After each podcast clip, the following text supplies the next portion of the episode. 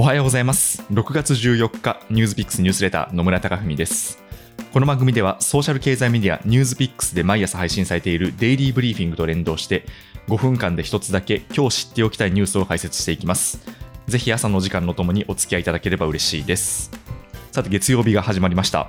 月曜日はどうしてもですね、体が重かったりですね、なかなかあの気分が上がらないといったことがあると思うんですけど、まあ、一つですね、スムーズに1週間の仕事に入っていける方法がありまして、できるだけ簡単に達成感が得られるタスクをまずやるということがあります。まあ、なんか人間というのは不思議なもので、あの手を動かしているうちにだんだんとこうテンションが上がってくるっていうことがどうもあるみたいでして、まあ、例えばメールの返信とかですね、簡単なその手続きとかですね、まあ、そういったものをまず何も考えずにこう手を動かしてやることによって、まあ、だんだんとエンジンがかかってくるっていうことがあるのかなと思っています。一度試してみることをお勧めします。さて、今日は東芝に関するニュースをお伝えします。東芝はここ数日混乱が続いていまして、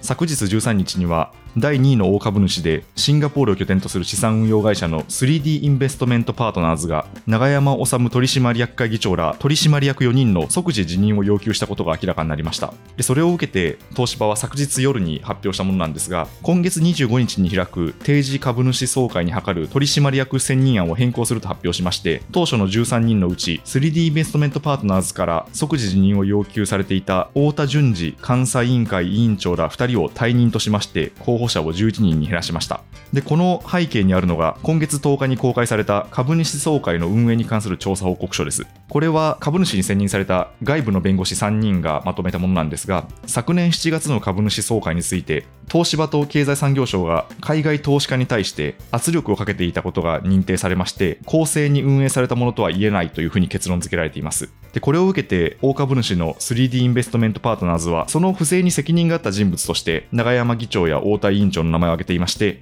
即時辞任を要求したということです。で東芝はこれら一連の経緯につきまして今日14日午後に記者会見をする予定です。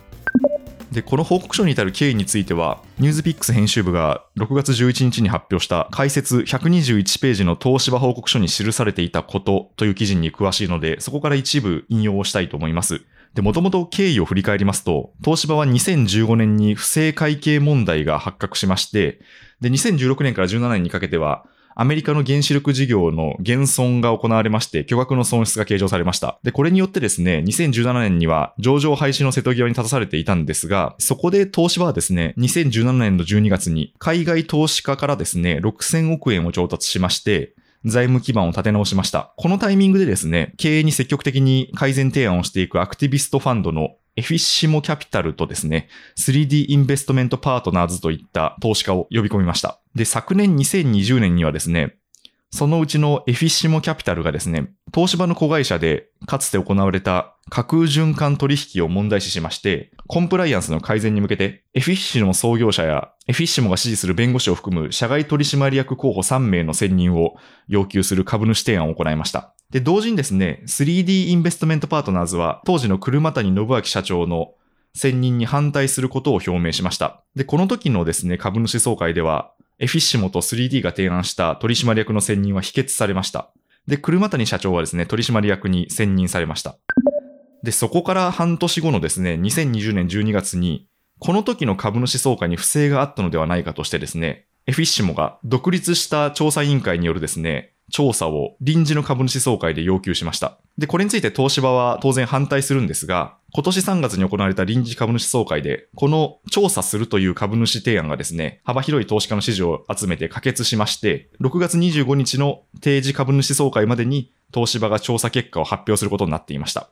で、この調査結果が衝撃的な内容でして、まずはですね、その東芝がですね、経済産業省の商務情報政策局と連携して、エフィッシモや 3D に対して圧力をかけたことが明らかになりました。で、その中でですね、経済産業省の課長がですね、エフィッシモの資料を入手して、東芝に提供していたといった行為が指摘されていまして、もしこれが事実であれば、国家公務員法の守秘義務違反に抵触するとみられています。また 3D に対してはですね、外為法に基づく取り締まりを示唆しまして、議決権行使の判断に一定の影響を与えたことが指摘されています。で、この外為法というのは、まあ、国家機密とかですね、軍事利用に関する技術や情報の流出を制限するための法律で、まあ、その該当企業に海外の投資家が出資する際は、日本政府への事前の届け出が必要になるという法律です。で、こういった類の法律はどこの国にもあるんですけど、日本の場合はですね、規制対象の指定された業種がですね、選別基準が不透明ということがかねがね指摘されていまして、で、まあ政府がこういった外国人投資家潰しのために恣意的な運用をするのではといった声がもともと上がっていました。で、今回ですね、くしくも政府がその外為法に基づく取締役を示唆して 3D に対して議決権行使を行わないように圧力をかけていたことが明らかになりました。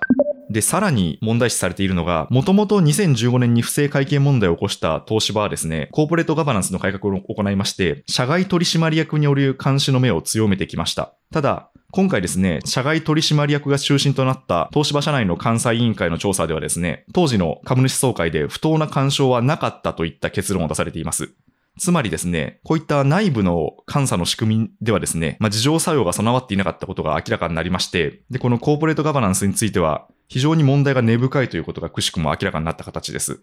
で実は当時、官房長官だった菅義偉首相もですね、当時の車谷社長が何度も報告に行っていたといった記述も報告書の中にはありまして、で今後、菅首相もですね、説明を求められるといったことが予想されています。ニュースピックスニュースレター、野村貴文でした。今日もいい一日をお過ごしください。